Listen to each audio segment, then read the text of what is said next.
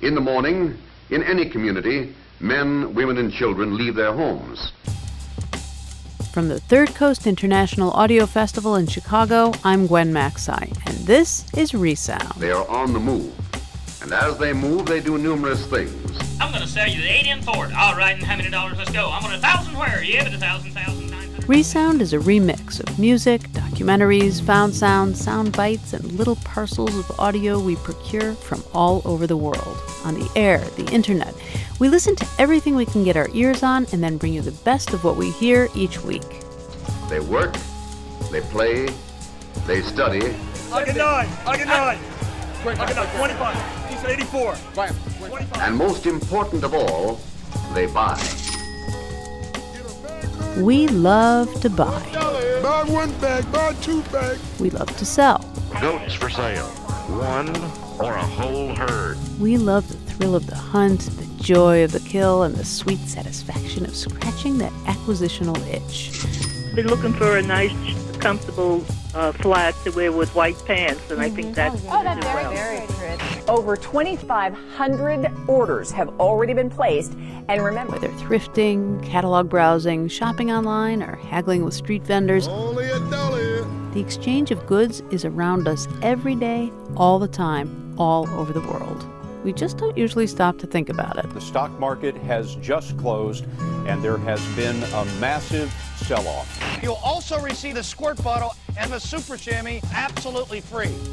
Today on Resound, selling, swapping, buying, and trading. Stay tuned. I have the perfect necklace to match your dress. And you have a pretty smile.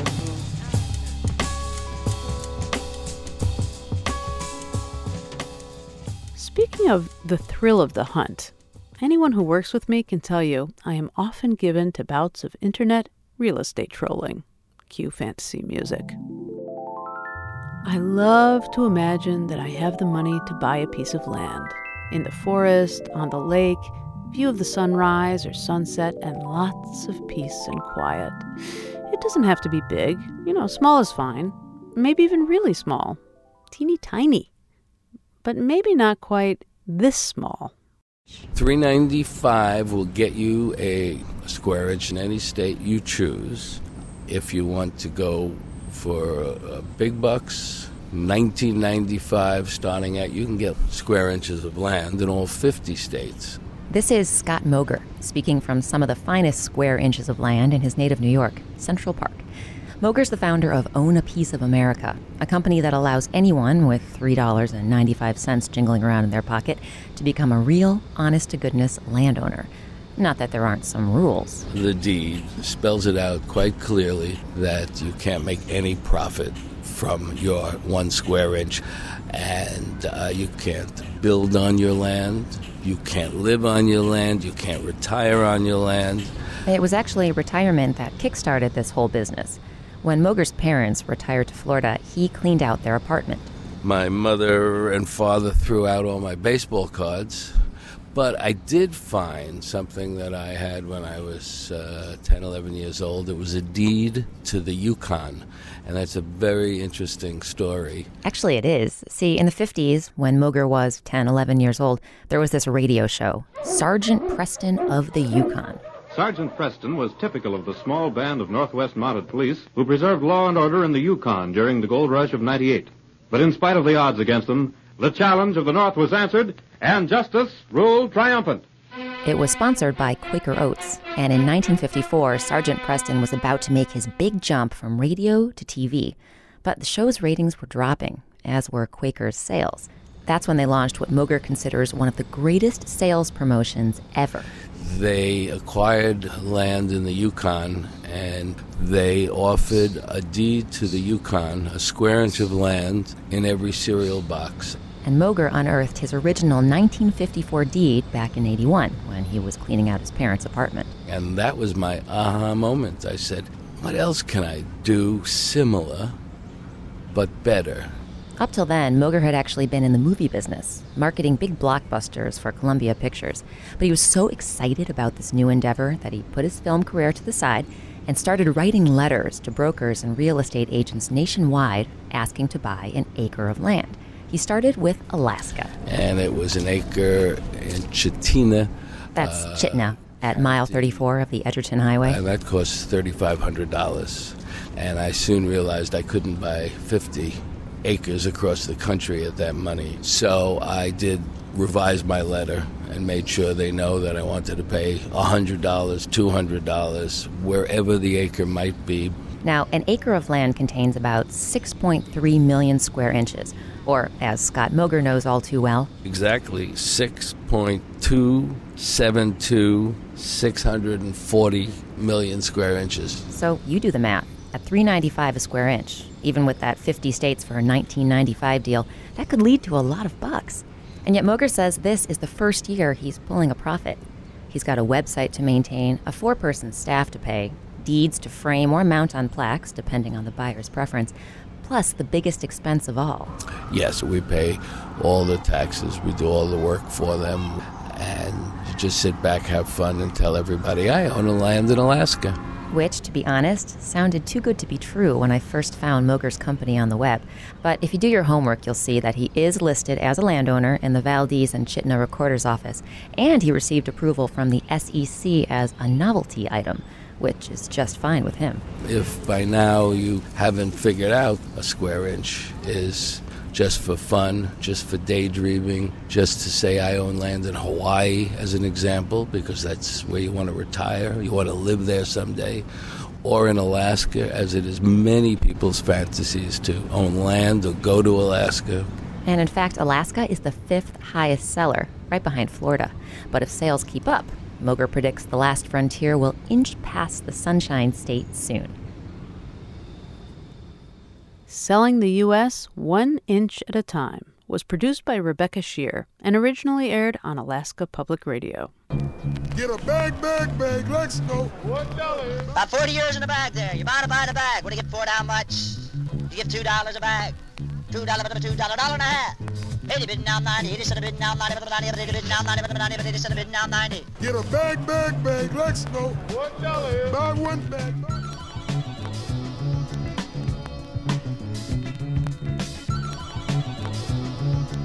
Anyone who has ever sold so much as a glass of lemonade for a quarter can tell you that the art of the pitch is a make it or break it kind of talent. Some people are natural salesmen and women. For the rest of us, there is a place where if you want to sell lots of stuff to lots of people really, really fast, you can learn how. Last summer, I got to do something I've always wanted to do. I went to auctioneer school. One dollar bid now, two now, two. Will you give me two? Let's go. One dollar bid now, two now, two. Will you give me two? My name's Ned Sublette, and for the next half hour, I'd like to invite you to be a fly on the wall with me at the Missouri Auction School in Kansas City, where for $425 and two weeks of your time, they'll make an auctioneer out of you. Three dollar now, four. Three dollar now, four. Okay, let's try it again. Five now, ten now, fifteen now, twenty now, twenty-five now, 40 now, 45 now, 50 now, 55 now, 60 now, 65 now, 70 now, 75 now, 80 now, 85 now, 90 now, 95 now, 100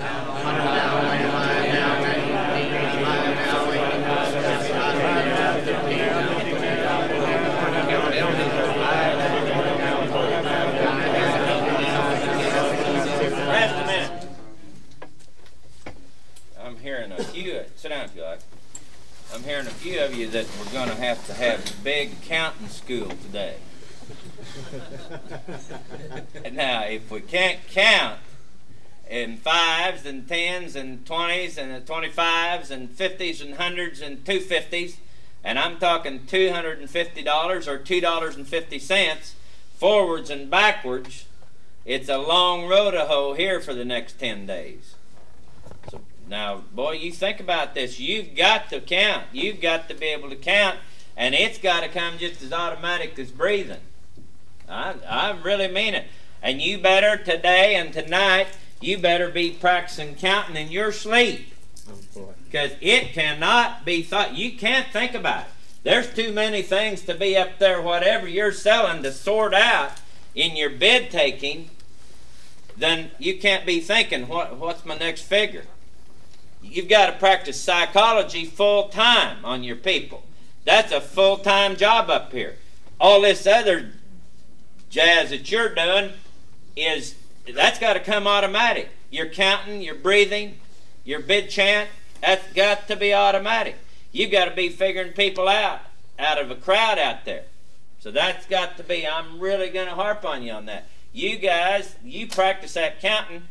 That can be done going down the road in your car, taking bids from telephone poles, and just practice it. Practice counting. I'm going to sell you the 8 in Ford. All right, and how many dollars? Let's go. I'm on a thousand where? Yeah, but a thousand, thousand, nine hundred, now thousand, nine hundred, been now thousand, thousand, I'm a thousand, now eleven hundred. I'm a thousand, here and eleven, a twelve, twelve, a twelve, yum, a twelve, yum, a twelve. I'm a twelve hundred, been now thirteen, thirteen, now fourteen, thirteen, now been a fourteen, thirteen, fifty, now fourteen, fourteen, now fifty. I'm at fourteen here, now fifty, fifty, a little bit of fifty, yum, a fifty, say fifty, and now fifteen, yum, a fifteen, yum, a fifteen. Sold them out fourteen fifty. Um, let's sell the color television set, 19 inches and brand new in the box. Gonna get 200 a little bit for it. Give me 200 a little bit. Give me 100 and let's run. Somebody 100 a little bit, 100 a little bit, 100 a little bit. Now one and a quarter, 100 here. Now 125. Now one and a half a little bit. Now 75. One and a half a little bit. Now 75. Now 85. 85. Now 200. 200. Now two and a quarter in the back. Two and a quarter. Now two and a half. We two and a half. We two and a half a little bit. Now 75. Two and a little bit. Now 75. We 75.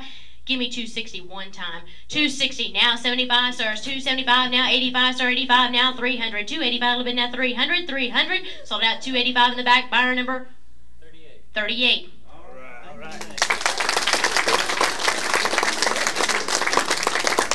There are people that constantly want to go broke in the restaurant business.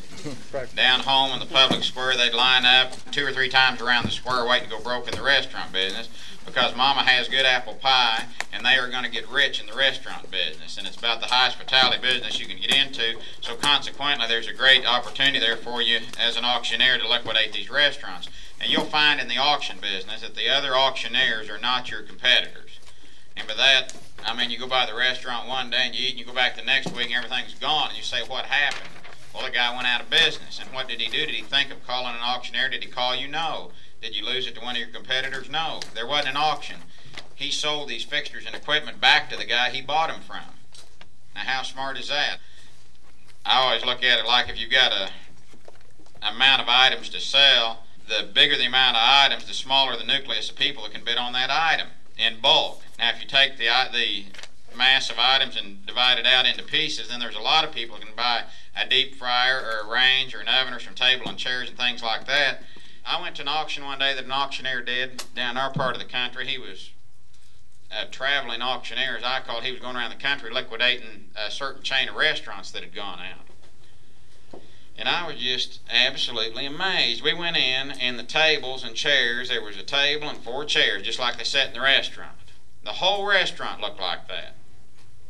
The table and four chairs, and I thought, surely, surely he's not going to sell a table and four chairs for one money.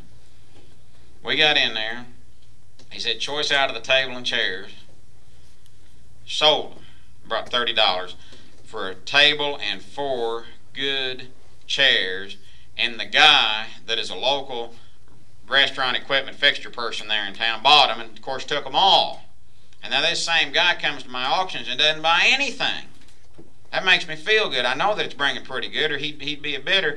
But this guy's auction, you know, he was just there and didn't, you know, really care. He was more interested in having a big fancy loud chant, having his ringmen yipping and yapping, putting on a big show. He was too concerned with himself to sell anything. My name is Ned Sublette from New York City, and we're going to sell choice on these hog oilers. All right, who'll start me out? Would you start me out on a 100? Would you give a 100? Who'll give me a 100? Who'll make it a 100? Well, 50 then. Who'll give me 50? Yep. 50 now, 75. Who'll give me 75? Okay, he's in at 50. Look at that. You're You want him to give 75. 50 now, 75, 75. Would you give me 75? $50 bid now, 75. 75. Would you give me 75? 75 now, 100. $75 bid now, 100. Now, 100. Would you give 100? $75 Okay, now you, okay? Okay. If you'll say, if you say seventy-five dollar bid, now a hundred, now a hundred, will you give me a hundred? Uh. Seventy-five dollar bid, now a hundred, now a hundred, will you give me a hundred? Seventy-five dollar bid, now a hundred, now a hundred, will you give me a hundred? A hundred gets old, okay? So do this, say seventy-five dollar bid, now a hundred, now a hundred, will you give me one hundred? Okay, instead of a hundred, say one hundred on the end. Now say a hundred up front. Say seventy-five dollar bid, now a hundred, now a hundred. Will you give me one hundred? Seventy-five dollar bid, now a hundred. Seventy-five dollar bid, now a hundred, now a hundred. Seventy-five dollar bid, now a hundred, now a hundred. Will you give me one hundred? That one hundred adds a little spark to it, and then it gets monotonous. Okay, so say seventy-five dollar bid, now a hundred, now a hundred. Will you give me one hundred? Seventy-five dollar bid now, hundred now, hundred. Will you give me one hundred? Seventy-five dollar bid now, hundred now, hundred. Will you give me one hundred? Seventy-five dollar bid now, hundred now, hundred. Will you give me one hundred? Yep. I'm at that one, one dollar, one, one, one one here down, quarter one, a quarter, quarter, quarter, one, one, one, a quarter, one, a quarter, one, a half, one, a half, one, a half, half, half, one, a half, seventy-five. I had one and a half, one, seventy-five, bit it, two, two, two, two, two, and a quarter, quarter, quarter, two and a half, two and a half, and seventy-five. See, but you, you, you can always, if you've got your very basic, you can always go back. One, two and a half, seventy-five, seventy-five, three, three, three and a quarter. I'm bid three, three and a quarter, quarter here and a half, three and a half, fifty, seventy-five, four, four, four and a quarter, quarter, quarter, four and a half, four and a half, and seventy-five. Betty bought her bought some butter, but she said this butter bitter. If I put it in my batter, it will make my batter bitter. So she bought a bit of better butter, put it in her bitter batter, made her bitter batter better. So just better. Betty bought her bought a bit of better butter. Now the quarter drill.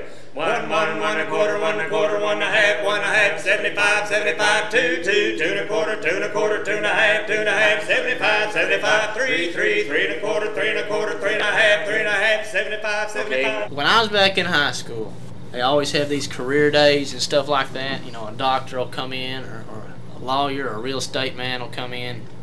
I thought, I've always wanted to be an auctioneer. But I just always been told unless you grew up in it and had great connections, the chances of you getting to be an auctioneer just be pretty crappy. I, I guess I really got big interested in it my freshman year in college. I really I just didn't like school my, when I first went off. I just decided one day I had a friend come down to visit me from Sulphur Springs and I thought, well, I'm gonna I'm gonna go out and try to find that Leroy Van Dyke tape. I decided I just made up my mind. I'm gonna go try to find that tape, and I'm just gonna start trying to work on being a little auctioneer. So I went out and I spent all one after one Saturday afternoon looking through WalMarts and everything else in those old tape racks for the like the three ninety nine specials and two ninety nine stuff with Slim Whitman here and everybody else there. So I looked long enough and I finally found it on the back of this tape with about you know 20 songs on it. I finally found it, the auctioneer song. There was a boy in Arkansas who wouldn't listen to his ma when she told him that he should go to school. He'd sneak away in the afternoon, take a little walk, then pretty soon you'd find him at the local auction barn. He'd stand and listen carefully, then pretty soon he began to see how the auctioneer could talk so rapidly. He said, Oh my, it's do or die. I've got to learn that auction cry. Gotta make my mark and be an auctioneer. Twenty-five dollar bidder now, thirty dollar thirty. Will they give me thirty? Make it thirty. Bid it bomb thirty dollar. Will they give me thirty? And I got to thinking, I go, you know, I can break this down, and I I can learn this. So when my parents were down that weekend, I, I kind of got in there and kind of sang them a little rough version of the song, and and I guess that's really when I really got a fire in me about auctioneering because my dad said, "Oh, that you know that's good." He goes, "You, can." You know, you can lip sync to that sometime and, and do do real good. That'd make a real good little skit for you to do sometime. You really like to do skits. And of course, I got so hacked off because I thought, oh God, if he doesn't think that I can do this, boy, I said, well, I'm gonna learn it do or die now. All right, here we go. And who'll give a thousand dollars for? I'm a 300 you now for a 300 you now 400 dollar bill did a bump 400 you now 500 dollar bill did a bump 4 nap you now 5 at 4 nap you now 500 dollar bill now half now half 100 now 6 now 600 you now quarter at 600 you now quarter now half now half a dollar bill did a bump 75 75 85 85 you now 700 dollars on I'm a 685 you now 7 now 700 you now 10 at 700 you now 10 now 25 25 you now 35 35 you now 50 at 735 you now 50 are you done with 735 you now 50 I sold it to you seven hundred. $135. Thank you.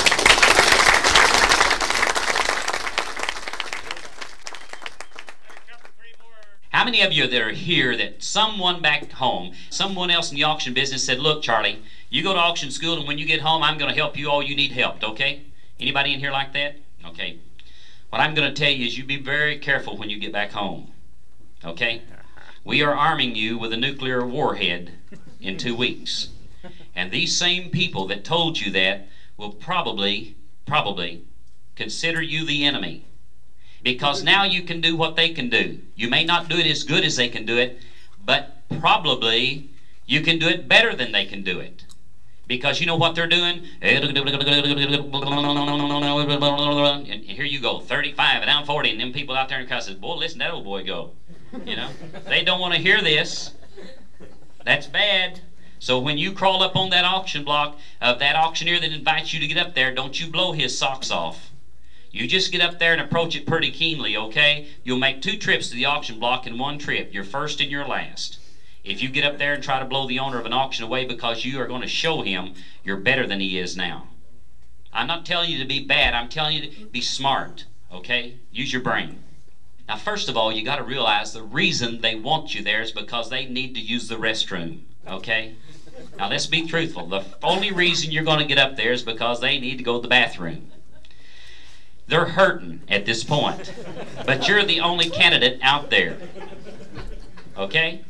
And there you are, standing over there, just chomping at the bits, wanting to get that mic in your hand to show all the home folks. And you get up there, and he gets down, and you're up there doing this, and no one has introduced you or nothing. The first thing you do is say, Thank you, ladies and gentlemen. My name is Neil Davis, and I'd like to tell you about old John here. John is one of my favorite auctioneers. He's helped me a lot. He was part of the reason I went to auction school. Now, John's going toward the bathroom, and his old knees go like that.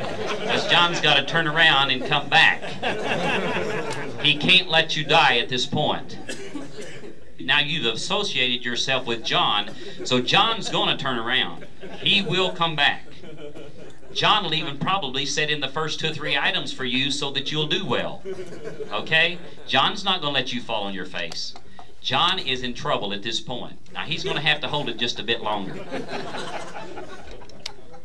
And I think that you need to be smart enough that as soon as John puts you up there and does not introduce you, you lay it on him.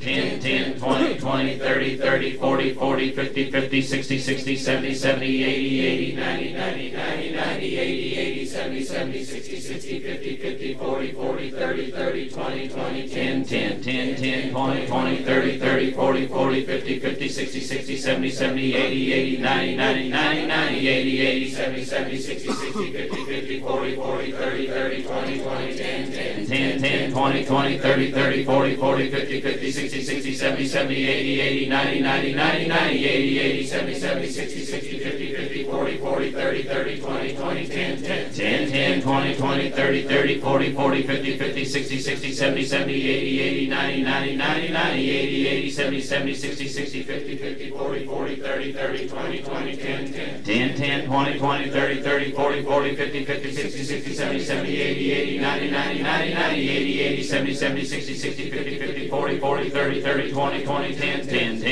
10, 20, 20, 30, 30, 40, 40, 50, 50, 60, 60, 70, 70, 80, 80, 90, 90, 90, 90, 80, 80, 70, 70, 60, 60, 50, 50, 40, 40, 30, 30, 20, 20, 10, 10, 10, 10, 20, 20, 30, 30, 40, 40, 50, 50, 60, 60, 70, 70, 80, 80, 90, 90, 90, 90, 80, 80, 70, 70, 60, 60, 50, 50, 40, 40, 30, 30, 20, 20, 10, 10, 10, 10, 20, 20, 30, 30, 40, 40, 50, 50, 60, 60, 70, 70, 80, 80, 90, 90, 90, 90, 80, 80, 70, 70, 60, 60, 70, 50, 40, 40, 30, 30, 20, 20, 10, 10, 10, 10, 20, 20, 30, 30, 40, 40, 50, 50, 60, 60, 70, 70, 80, 80, 90, 90, 90, 90, 80, 80, 70, 70, 60, 60, 60, 50, 40, 40, 30, 30, 20, 20, 10, 10. When I started in the auction business, I sold a little bit of everything. I sold automobiles two days a week. I sold registered horse auctions. I sold purebred cattle auctions, liquidations, um, consignment auctions. I sold about 250 auctions a year, just to anything and everything that people wanted to sell.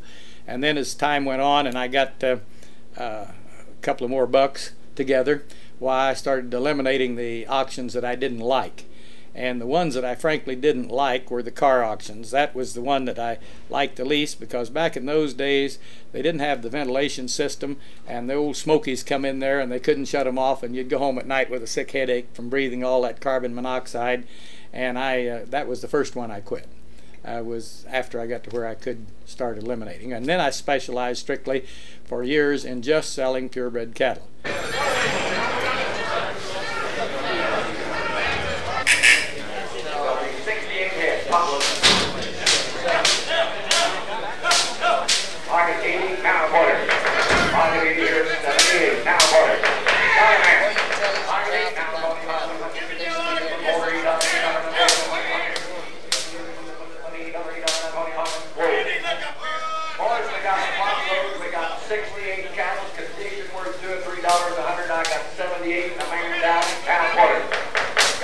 Seventy-eight now quarter. I can eat here now quarter. it's a man's world, ladies. It really is, and it's going to be tough. It's tough for me still. It really is. It's a hard work, and especially if, if you're interested in going into any kind of livestock, uh, it's a it's a very hard uh, job to be into because you're working mainly with the men. And uh, it's not that I can't get along with them, it's just we don't always agree.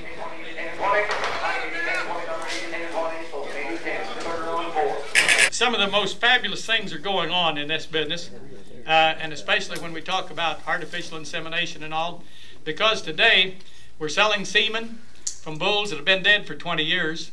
I sold some semen from a bull that's been it cost two dollars when he was alive, two dollars an ampule.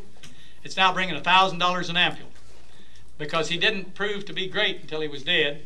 And then after he was dead, everybody that had daughters of him, they suddenly came to the front and they were very, very popular and won all the shows and, and so on. And so that $2 semen went to $1,000. And uh, this is hard to believe, but one particular bull today, there's eight ampules of semen left in the world. He's been dead for years and years. But if you can talk him out of one of those ampules of semen, it's $200,000. It was only $25 when he was alive. And so we're selling fertilized eggs now, too. See, you can freeze that semen and keep it indefinitely. We don't have any idea how long because some of that 20 year old semen's still good, frozen at 320 below zero. And uh, we're selling fertilized eggs now. Super ovulate a cow, give her an injection to make her lay a cluster of eggs, breed her artificially, extract those eggs, and freeze them. And then when you want some more calves out of that cow, you thaw the egg out, transplant it in a donor cow, and let her go ahead and give birth. One cow that I superovulated out here just a year or so ago, we got 76 eggs out of her in one heat period. 36 good eggs, fertile eggs, that could be transplanted. Well, she couldn't live long enough to have 36 calves, yet she could produce 36 off of just one cycle. Super and another cow uh, has 100 calves, already has 100 calves because she's been superovulated a number of times. And we sell these eggs at some of these auctions now. These fertile eggs bringing 5,000 bucks a piece. So it's a fabulous deal.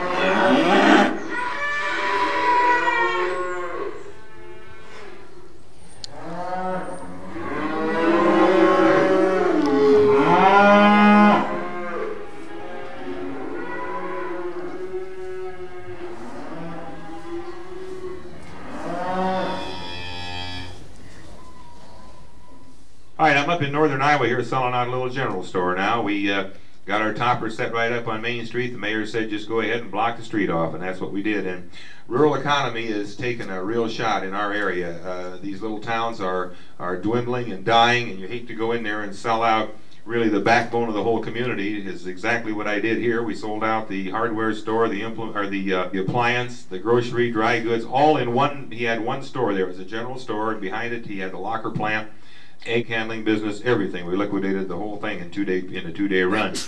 And it just shows you another shot in the front of the topper, how we sell out of the topper there. And and um, there's my guys working the ring. It's an autumn day, kind of cool, windy, but uh, we had a big crowd out.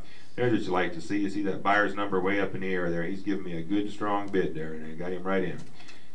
We sold this store. Took us two days to do it, liquidating everything: refrigerators, freezers, washers, dryers, paint, hard, uh, all the hardware, dry goods, etc., etc. He had a basement full of antiques, old antique items that brought tremendous money, old advertising pieces. The property, however, that we sold, his brick building that you saw there, the building that adjoined it that he had his appliance store in, the locker plant, which the whole town used, rented their lockers for freezer space, plus his egg handling facility and egg buying station in the back. We sold the real estate at auction that day too. I had one bid on that property for $5,000 and that was it. So that's how tough times are, and I don't have to tell some of you folks that, you know that because you come from small communities. Houses in this little town here uh, that would be a in Des Moines would be a forty thousand dollar home We'll sell there for fifteen hundred. So uh, it's just it's just tough out there. But the products themselves, people still have to eat. They still have to clothe themselves. They still have to wash and dry. They need irons and they need uh, they need tool sets. So that kind of thing still sells relatively well out in rural America. But this real estate in these small towns is murderously hard to sell. Sometimes that the first person that may know that the farmer is going to quit this fall is like the co-op diesel fuel delivery guy.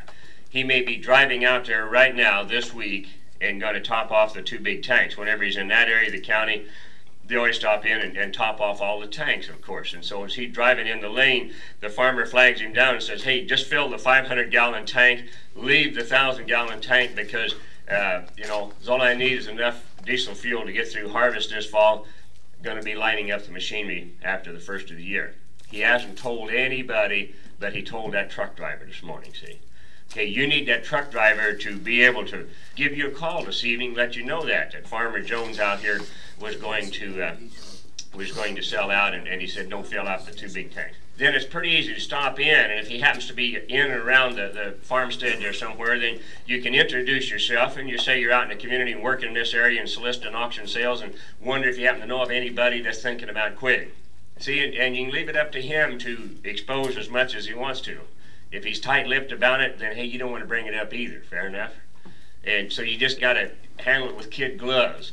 What were you running, and how has it changed? Grain and livestock, and we're still in the grain, and we're not right now in the livestock, but we are getting back into the livestock. So it really hasn't changed. We've just changed our uh, way of doing things. We've reduced our equipment and are starting back up the ladder again, is what you would say, really and we're just working back to where we were. What happened to force you out of the livestock business? Well, whenever you get in financial trouble in our business, the livestock goes first. To reduce your assets, they take your livestock away to try to help help make payments on the equipment. Because we had a couple dry years in a row, mm-hmm. and that just keeps piling up and piling up. And so you sell the livestock, to reduce that. That's the first thing to go. Kept all the land, kept some of the stuff around, and sold all the livestock. How was the sale billed? Was it billed as a bank sale or as your sale or? No, just a public sale. It wasn't a closeout sale. It wasn't a bankruptcy sale.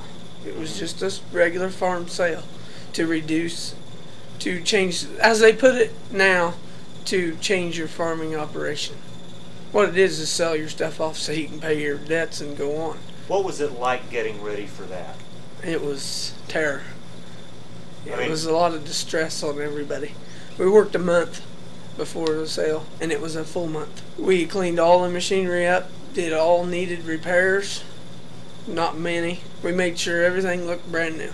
Everything was looking brand new when we sold it. It would have been representable if we wouldn't have cleaned it up, but that's not the way we operate. How did your dad handle it? Was he embarrassed? We uh, handled it the best we could, and sure, somebody's going to feel embarrassed, but it was nothing new. Everybody was having trouble and realized it, and he's a he gets along with everyone in the community. He just kind of kept to himself. We just kind of kept to ourselves and did what we had to do. How did you find an auctioneer? Uh, my grandpa's an auctioneer. We offered him the job, and he didn't want the responsibility and the worry that things wouldn't bring. And so he mentioned two buddies of his that he thought were real respectable auctioneers, and we called them up, and they come right over. Real nice guys. Now you're you're here going to auctioneer school. Your grandpa was an auctioneer. How would you handle a forced sale if you had to do one when you got home? Well, to the best I can. I, I can sympathize with the people, and they know it because uh, if I get the sale, it'll be around home anyway, and they'll probably have known that we had a sale, and I'll handle it to the best I can without any pain to them. Dick DeWeese will hand you your diploma. When you get your diploma, make sure that it's correct. If they misspelled your name or anything, or you got the wrong diploma, well, we want to get it straightened out.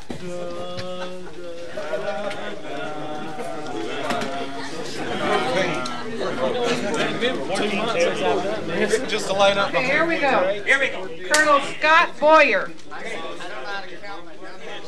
Colonel David Brown.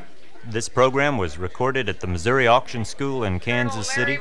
It was edited at Harvestworks in New York City and produced by Colonel Ned Sublette. Colonel Ned Sublette. And if you need an auctioneer, give me a call. Nice having you with us. Thank Enjoy. you. Oh, Michael Van Zandt.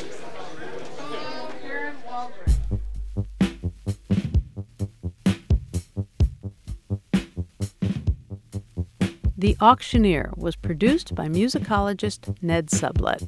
It was commissioned by New American Radio in 1989. For 10 years, New American Radio was a weekly national series that commissioned and distributed over 300 original works. For a link to their archive, containing hundreds of interesting, artsy, and experimental works, visit our website at thirdcoastfestival.org.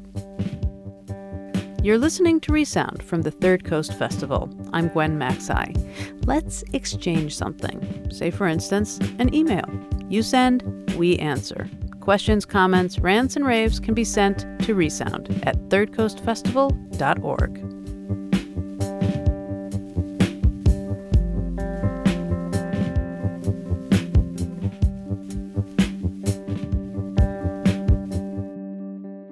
The real center of exchange in this country, on the grandest scale, would have to be the Mercantile Exchange in New York, a place where commodity prices are set and reset every minute, and deals have traditionally been made by a crazy cacophony of screaming voices and flailing arms referred to as open outcry trading.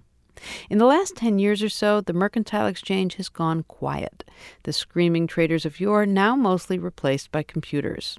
Luckily for us, the sound of open outcry trading was captured by media artist Ben Rubin when, in 2002, he used it in a sound installation that he did for the reopening of the Winter Garden, a vast indoor atrium space near Ground Zero that was destroyed in the 9 11 attacks. We talked with Ben about the project and had him set the scene. The New York Mercantile Exchange, it's where the price of you know barrels of oil when you hear uh, the price of, uh, of oil has risen to $110 a barrel today. That price is established in the pit of the, the oil section of the uh, mercantile exchange. And so what you have there is a, a very very large room football field size room with one central trading pit. And this pit is a it's a giant circle that has steps going down into a central floor. And the traders stand on those steps. So it's sort of like standing room bleachers or something. And they are all during the trading day they are just shouting at each other just sort of climbing up on each other's shoulders practically waving their arms and, and, and screaming at the top of their lungs and trying to attract each other's attention and uh, and actually close deals. As they close these deals that is effectively setting the price I, I have a friend who uh, used to work at the Mercantile Exchange. He worked upstairs in the offices. At that time, my friend was actually working on a project to automate the trading of the Mercantile Exchange. And in fact, today, I believe there is no longer any open outcry trading on the floor as there was at that time. And so I knew that the days of this this sound were numbered, and once it was over, it would be over, and no one would ever hear this again. I'm really glad now that the document of it, this particular document, exists. Um, I mean, it, you know, it's been documented in other ways, but um, I don't know that anyone's ever sort of gone in depth thinking about the sound, and now that sound is gone. That was media artist Ben Rubin. Now let's hear his piece open outcry.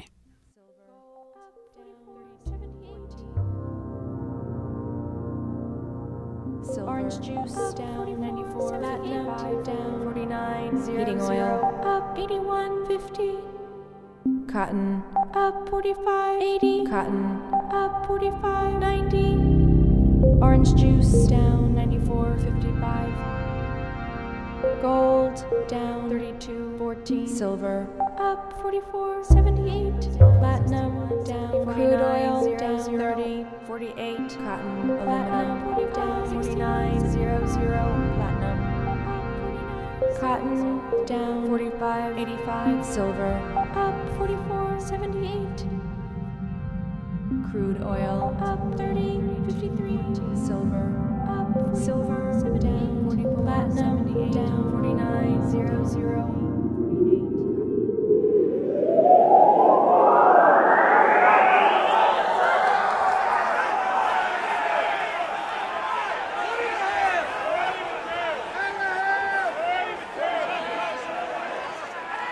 Sometimes I say to people, Didn't you hear me bidding? And I know if they say, I didn't hear you, I know they're not telling me the truth. Because people always hear my voice. It's it's unique and it's a strong voice too. If I'm selling Octobers, you know, you don't say you, you say Ock and you don't say the full handle, you say like Ock at ten. So I just yell out, Ock at ten! Ock 70 bid. Fine, fine, 25. So 25. Ock 75 bid at 78. Buy 10 Six at bid, six So 10 bid, seven bid, Ock seven bid, seven bid, I'll seven get bid. 9. I'll get 9. 25. I'll get 25. He's, he's at 84. Buy him. 25. He's 185. He's Buy him. 100. Buy 100. You're not listening to one person at a time. You're hearing everybody speak at the same time. It's like going to a symphony and hearing every piece of the orchestra, but yet hearing the music at the same time. And in, and in the midst of that, you may observe, for instance, a broker that you've traded with for years. You know what his face looks like when he's laughing. You know what his face looks like when he's upset about something at home. And suddenly he's got a nervous look. You can tell when somebody's bluffing, when somebody's not bluffing, and this is, these are all skills that are you know learned over time. It's really an internal gut feeling, and as far as just seeing the expression on somebody's face, the way that somebody's breathing, the way that somebody's leaning on someone else. Uh, I always knew when the guy behind me had a real order because when he had a big, big order, he used to take my shoulder and shove it to the ground, trying to hold himself up. These two bid. These two bid at 2. These two bid at 2. So 50 these at 2. Ock these at 10. Ock these. Novi! 25 at 10. Novi out bid! Novi over 50. Sold 50. Buy him. These two bid. Novi and a half. Novi, buy him and a half. Novi 2. Novi, buy him Novi out bid! 20 Novi at 2. 40 for 4. 40 for 4. Novi 4. Natural orange juice down, silver up, orange juice up, cotton up.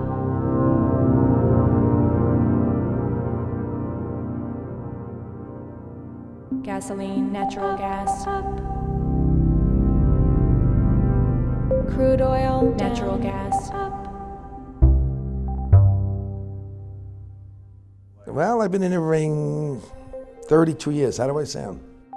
You know, uh, the open outcry system, which is probably with, with me, some people may look as an antiquated system. It's probably the most sophisticated, timely system um, that's in existence today. if you believe in if you believe in it in a marketplace this is as pure a form as it gets If everybody's buying, it's going to be tougher to buy, right? Simple as that. Just because you want to sell it at $29.55 and you're offering $29.55, the guy next to you could be selling it, the guy in front of you could be selling it, the guy behind you could be selling it, and you might not have sold anything. Volatility makes money.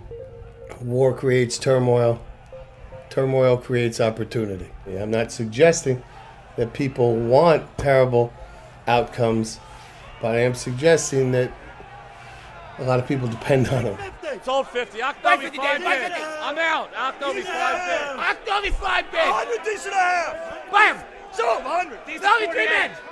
Buy him. 100. These, how's these? These a half bid. These Half sold. five. These a half bid. Buy 25. These one bid. Sold. 20. Buy him. These two bid. These are four. These These are are three. The Tempest Flare, there's a lot of money flying around moment to moment, you know, and um, there's a classic story. Actually, it's about my father. And there was a time in Silver when uh, he got into an argument with somebody and he had their neck down against the rail.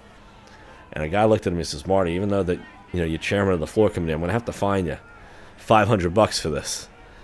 And so he looks at the guy. He puts he, he keeps one hand on the guy's neck, takes the other hand in his pocket, throws down a thousand bucks, and says, "Double it because I'm gonna finish him off." You know, two minutes later, they're out having a cup of coffee together. At 23. Martine at 23.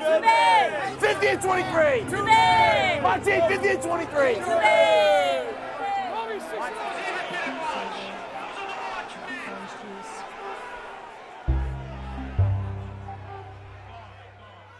Aluminum up. Orange juice up. Platinum down.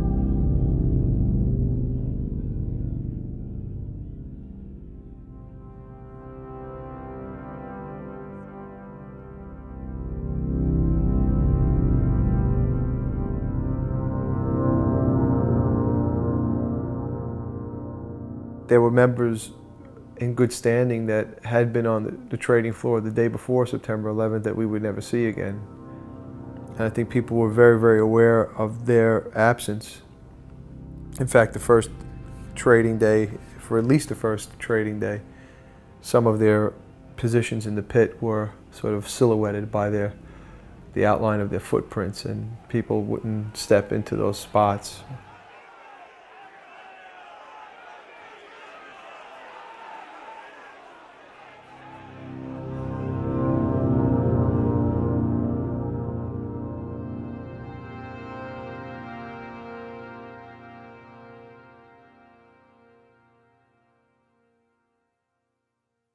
Open Outcry, produced by Ben Rubin, won the Best Documentary Honorable Mention Award in the 2003 Third Coast Richard H. Driehaus Foundation competition. This particular piece of money is just starting in circulation. What will happen to it? What will it be used for? Swap shop, hello? Hello. Hey. Yes, I'd like to put on a little rat terrier four-month-old pup with papers on their swapping shop today. This is one of the most common ways in which we all use money as a medium of exchange for goods. The New York Stock Exchange is one kind of marketplace loud, chaotic, crowded, and extremely fast paced. At the other end of the spectrum is a marketplace with a slower rhythm quiet, simple, one person at a time. It's not a store exactly, but it is a place where you can get almost anything. It's called the Swap Shop from WENKWTPR in Northwest Tennessee. Dan Collison and Elizabeth Meister bring us this portrait of the swap shop, including original music composed by Kurt Wagner of the band Lambchop. WTPR Paris, WTPR FM McKinnon Paris Lansing. Is 12 noon and time now to swap and shop. The swap shop. I am uh, Terry Haley. I've been hosting the Swap Shop for 25 years, something like that, and I've been the mayor of town for uh, 18 years. Swap Shop is a community service program brought to you every day, Monday through Friday, by your friends at Hills Hardware. The format of the show uh, is, is pretty simple. We uh, take items that people mail us. We take items that are emailed, take telephone calls live on the air. Swap Shop, hello. Hello. Hey. Yes, I'd like to put on a little rat terrier four-month-old pup with papers on their swapping shop today. I've still got Uh, one of them little Boston Terrier pups. All right. He's a male, and their his feet's never been on the ground. We have goats for sale. Goats for sale. One or a whole herd. It's been going since 1946. Um, I guess it's just as popular today as it ever was.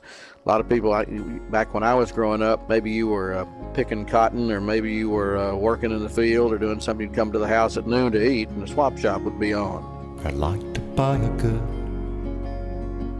used paperback living Bible. And I've got some things that I'd like to put on out there.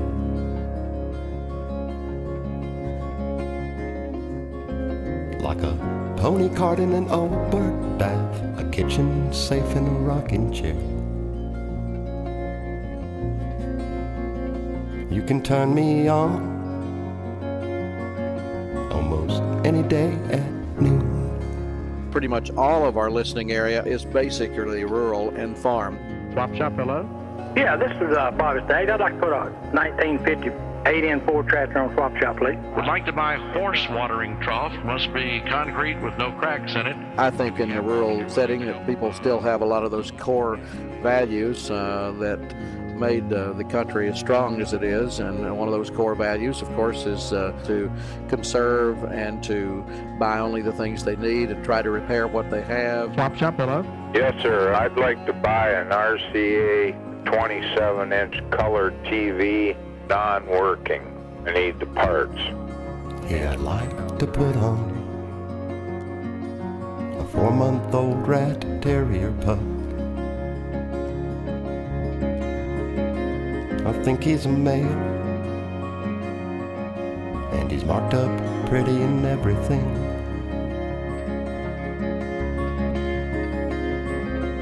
This woman's got some goats, but his feet's never been on the ground. You can just buy one, or you can have like to buy a good used paperback Living Bible for a UTM student. When things take a turn for the worst in the economy, your swap shop heats up. I have an old, it's a child's old rocking horse for sale and a tabletop pinball machine with lights and noise and everything. Mm-hmm. Both of them for ten dollars. People are selling things more in earnest. Still have a child's rocking horse for five dollars. Not a thing in the world wrong with it. Just don't want it. Swap and shop, hello. Um, hello. Hey. I've got some things I want to put on. Well, let's do it. Pony cart. Hello, you're on the air. Hello. I've got a, a big bunch. I got pony cart. I really don't know anything about her other than she calls a whole lot, and I know that sometimes she's a little bit difficult to understand what she's saying. I want to put on a old World War stand and bowl and one old rocking chair. But I try my best to strain to understand it and repeat it. A wash stand and bowl and a rocking chair. and a pony cart. A pony cart. Uh-huh. And a mule mower. A mule more. That's a more than a mule pulls. An old kettle. An old kettle. One bird bath. That's a bird bath. Old kitchen safe. An old kitchen safe? Well, down here in the South, it could be like a pie safe. That would be sort of like a cabinet in which uh, people used to bake pies, and they'd set them over there in the pie safe. And my number is 886-645. Well, that's not enough numbers. 886 645. Uh-huh. 886-56645. Whoa, now that's too many numbers. okay, now let's start again. 866. An Ariba design. Size 8 prom pageant dress. And it's icy blue. With sequins worn just once.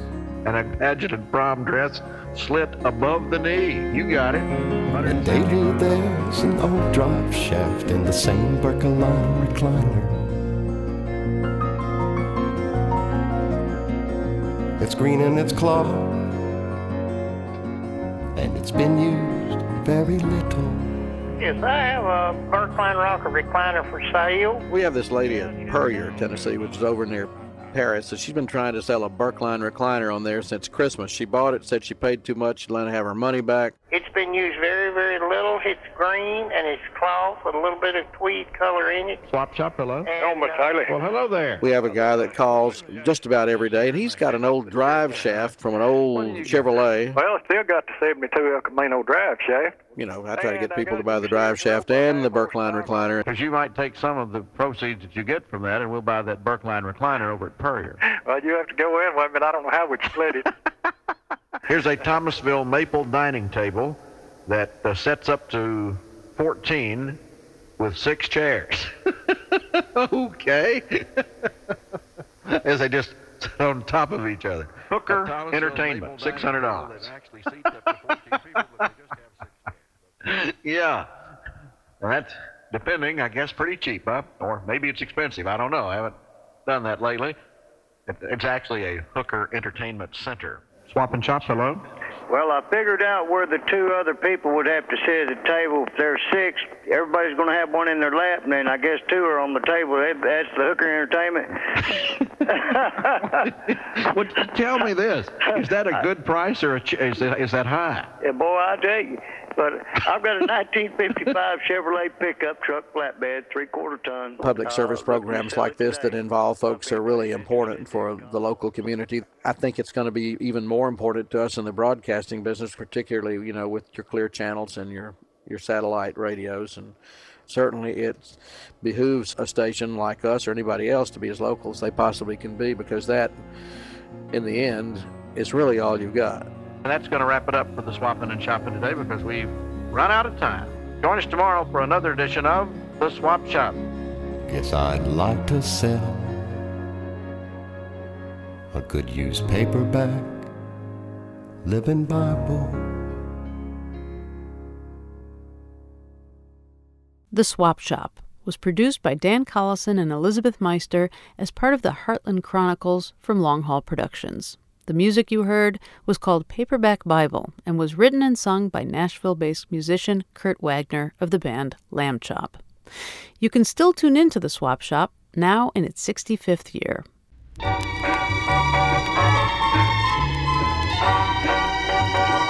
I've got those down blues. Don't my coat, my hat, or shoes. Put nothing down was easy till the payments began to squeeze me. No money down. In the public radio world, the marketplace is a little different from the rest of the world. We give you stuff for free and just hope that you'll put a little something in the tip jar. Today, we'd like to take time to thank some of the people who did just that Jerry Maxey, thanks, Mom, and John Watts. Thank you so much for stepping up to become monthly contributors in our last fundraiser. We could not do it without you.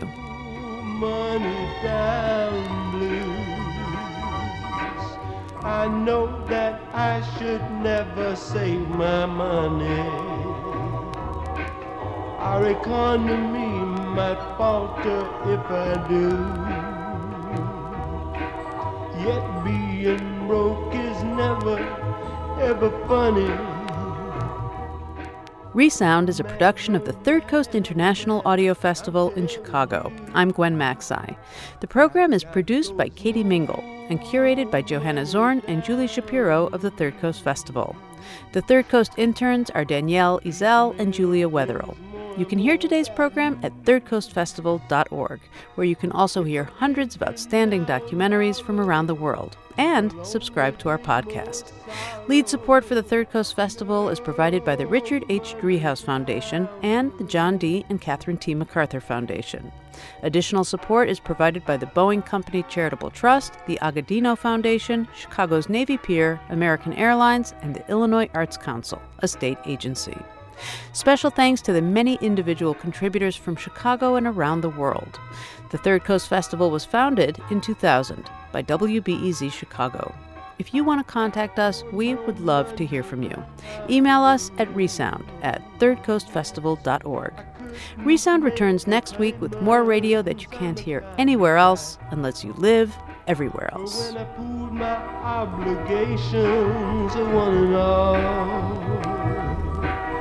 Everything I had, they seized and took it right back.